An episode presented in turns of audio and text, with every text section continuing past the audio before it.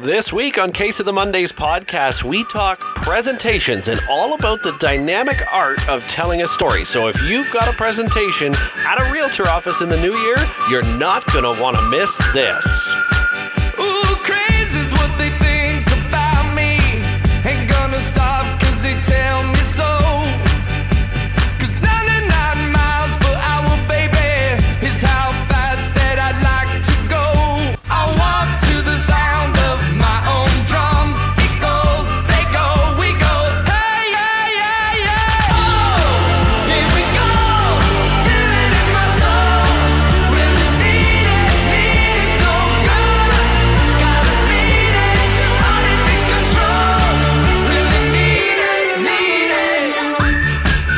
Monday, December 2nd, 2019. Welcome to episode three of Case of the Mondays podcast, brought to you by Mortgage Magnates and MM University. I'm Chris Baker. Happy holiday season to everybody. I hope you got all your Black Friday shopping done.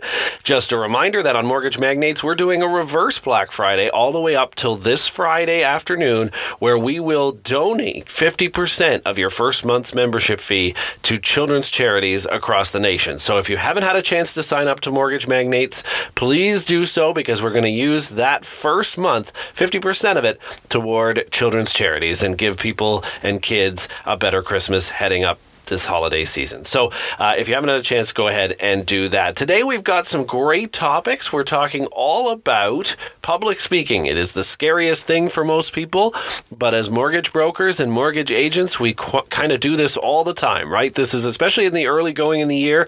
If you're a, if you're a broker owner, you're probably doing kickoff meetings, and if you're an agent or broker, you're probably speaking at realtor offices and updating everybody on the market and doing things like that.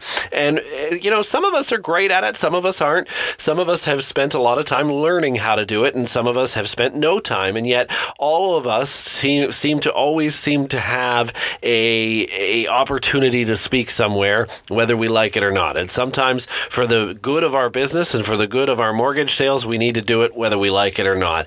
And speaking is a really interesting talent to to master. It's a really interesting talent uh, to become an expert or a magnate at. And we want to talk about that today because we want to talk about the, the importance of mastering the art of storytelling and becoming a better speaker.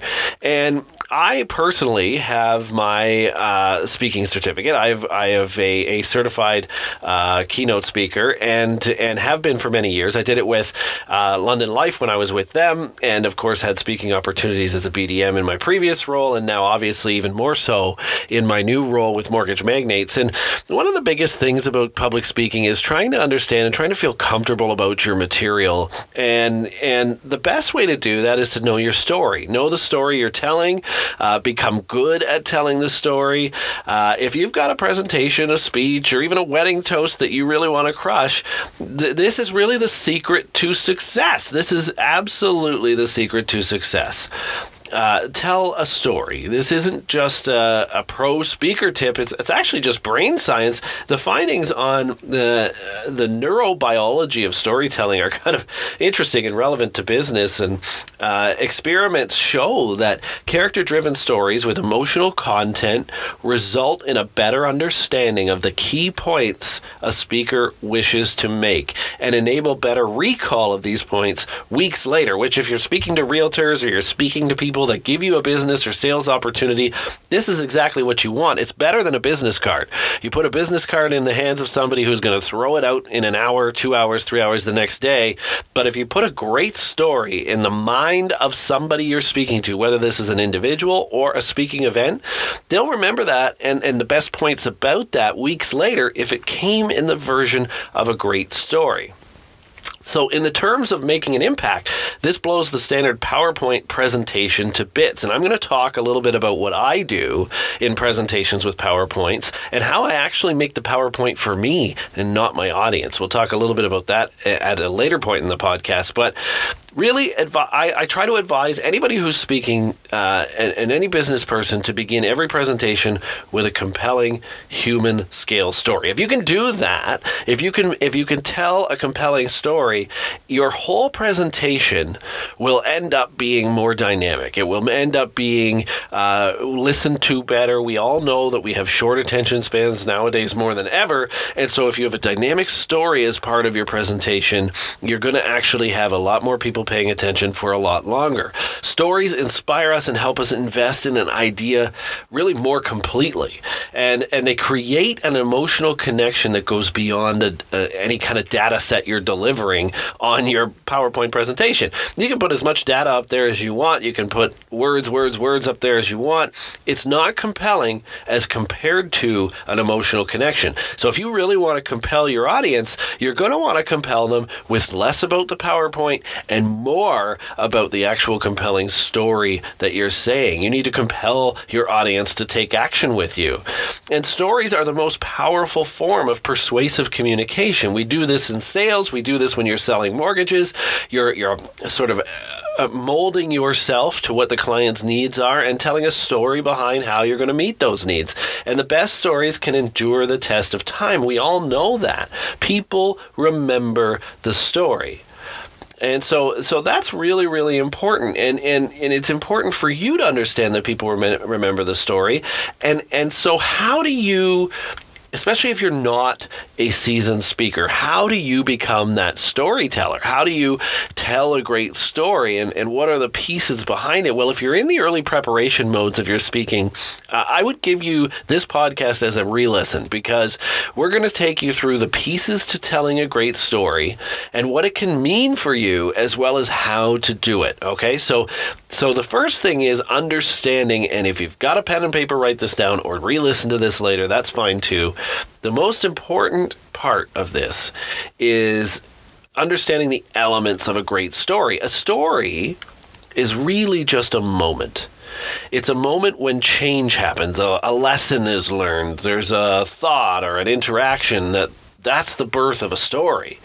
Uh, then to build around that, you, you think about the, the space behind that moment and what made that moment stand out for you. What was going on behind the scenes in that moment. And then the last part of a story is really the result. What happened at the end of that story that matters to this presentation, that matters to your sales presentation, that matters, matters, matters? What was the result? What did you learn in that moment? and what can the person listening to the story take away from that story? Because we know, just from what we've just said, that you will take items away for weeks if it came in a good story and in a dynamic story. So, how can anyone really become a better storyteller? How can you, our listener, become a better storyteller in your mortgage business? Well, telling a great story is all about familiarity. It's taking a moment in time or an experience and making the listener feel very familiar with it. You've got to mold it to what they know. So, if they're realtors, your story should relate to them in some way, just so they can picture it in their own minds. And then they let that audience sort of put themselves in the scene of the story. The best stories are the ones that your listeners are imagining, using images from their own lives to produce what, what's happening in the story. They're putting their own experience in the story. The extent to which you can make people do that is the extent on which you will be successful in your speaking engagements and even in your sales presentations, just to individuals and individual families. So if you think about familiarity as your goal, you, you can take the most mundane thing and turn it into a story sometimes the things that we think are the most mundane in our lives can really be the most interesting for your audience. So don't leave anything out. Don't write off certain experiences that you've had as boring or mundane. Speakers and even executives get stuck thinking that they don't have a story that's big enough to tell, but they don't realize that it's more about familiarity to the audience than about intri- intrigue or excitement or tragedy or conflict, which and hopefully we're not we're not dealing with in our business, but uh, but I mean that's what that that story has to be about and and oftentimes people don't think that their stories have that when they do, especially to the audience that they're relating to. Uh, so for me, I, I, see storytelling as a communal process. It's it's so much less about you and your story than it is about the story that's happening to the person you're talking to. And the more you make the story about them, your audience, make it sound familiar so that they can see themselves in it, the better it is going to be. And that's how you become a great storyteller when you're speaking.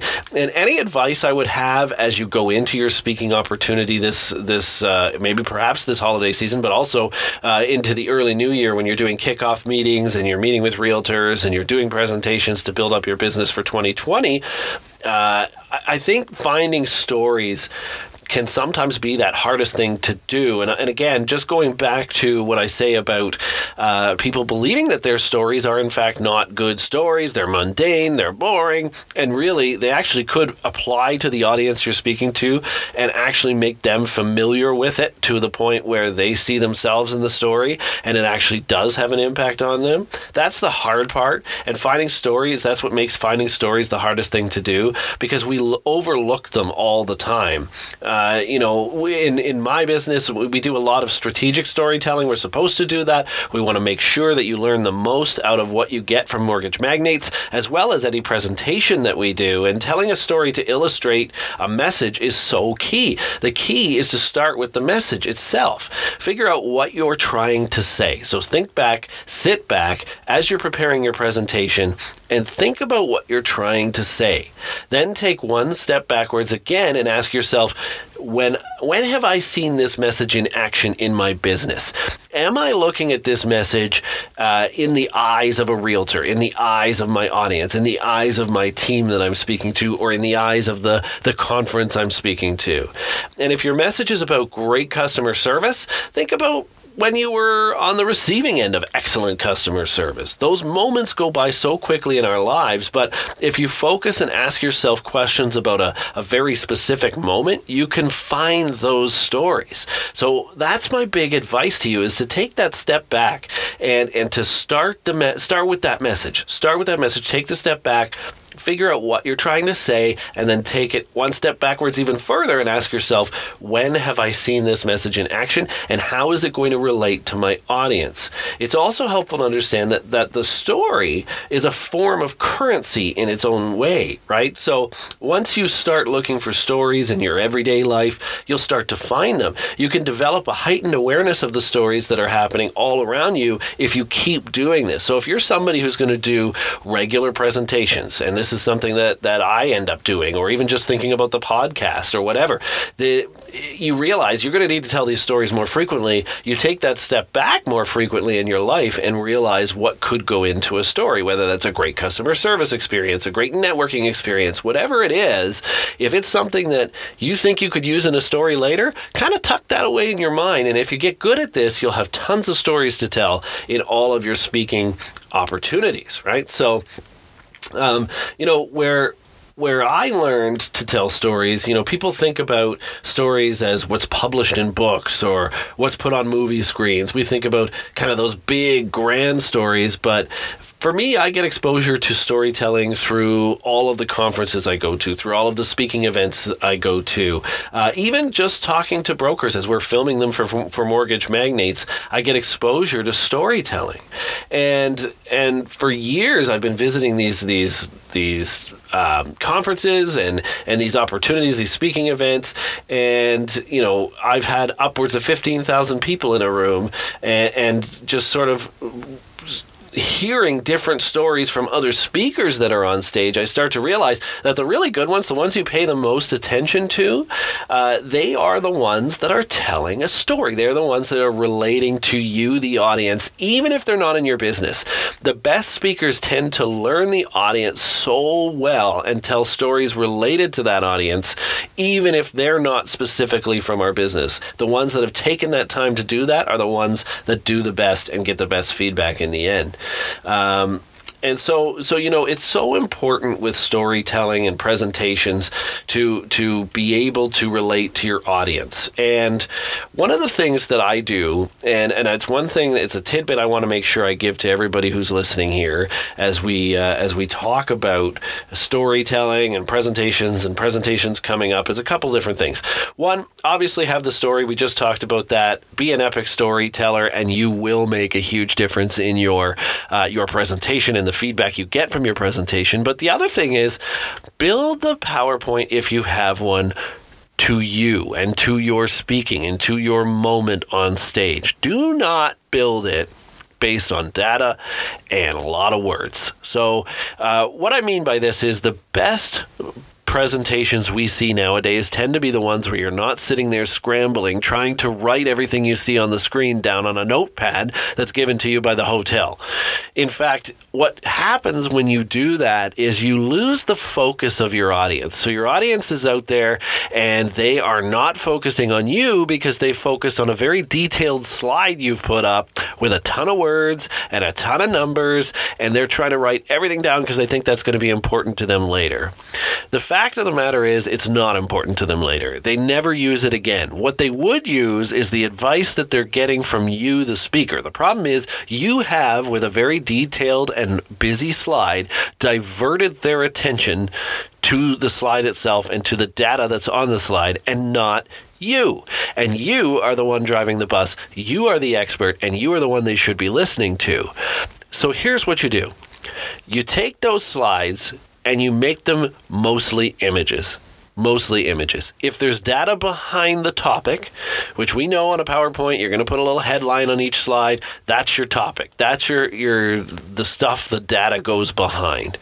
What's the difference here is that that data is for you to tell in your story. That is not for you to uh, put up on the screen and have everybody have a meltdown trying to write it down. If you really feel like you need to give them the data and the, the, the points, the Coles Notes version of your presentation, give them a supplemental document they can take away uh, so that those points are in there or offer to send your presentation and some notes about it afterward. Don't put it in your slides.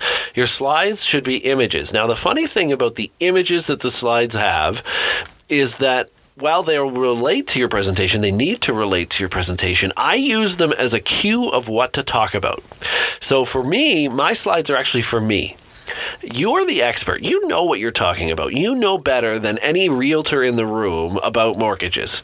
So feel confident about that, that get up there and be confident about that and that you lead this discussion. They don't know more than you. They're not going to know more than you. You are the expert.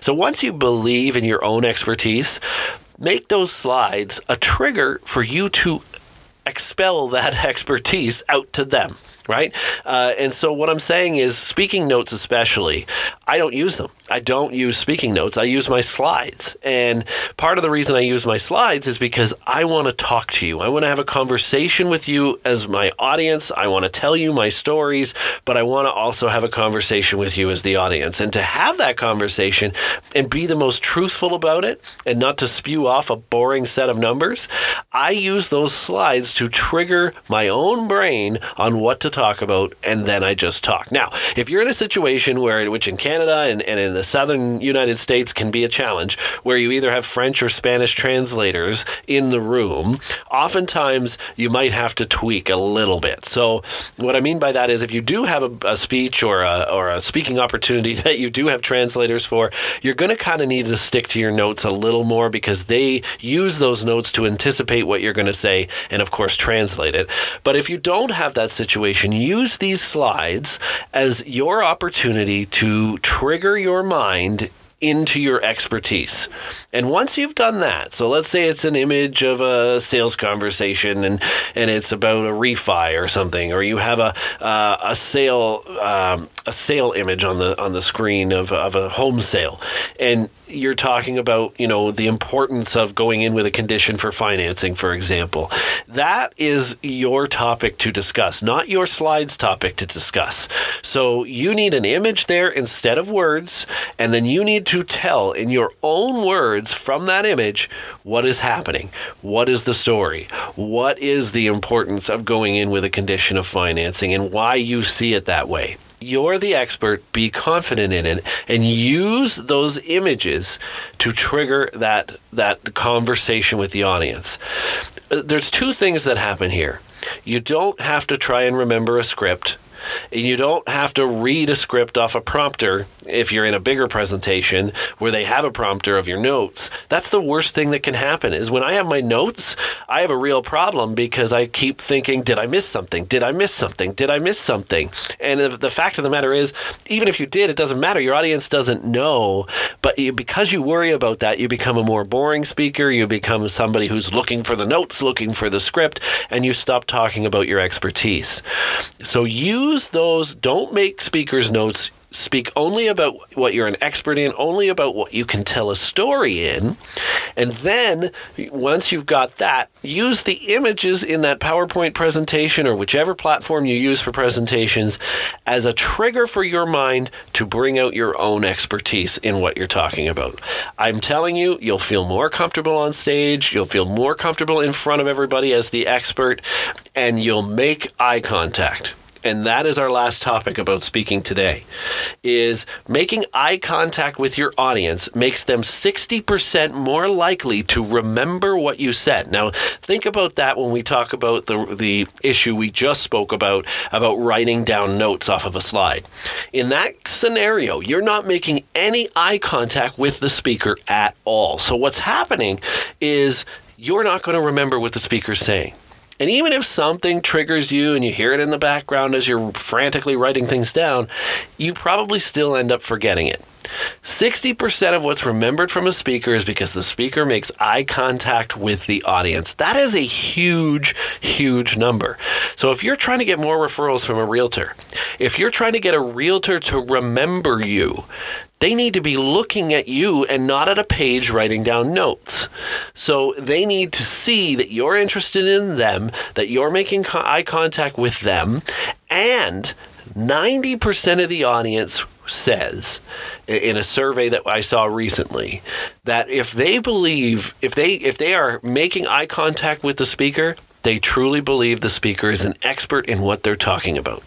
So it is also so important for your own credibility to be making eye contact with your audience. And the best way, again, like I say, to do that is to have trigger slides that trigger you to talk about what you're supposed to be talking about at that point and no notes.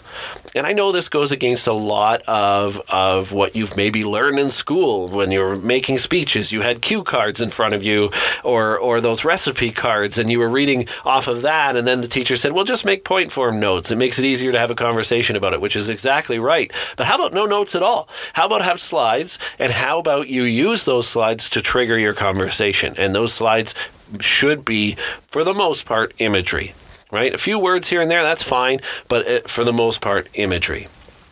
Once you have all of that, that is what's going to be the key to your success on stage, in front of the audience, wherever you are, however you are, whether it's, on, it's an audience of five or 1,500, you will have their attention by telling a story that's dynamic, by telling a story that they can relate to, and then by having eye contact with them the entire time while delivering your expertise and getting that expertise from the slides that you see on screen.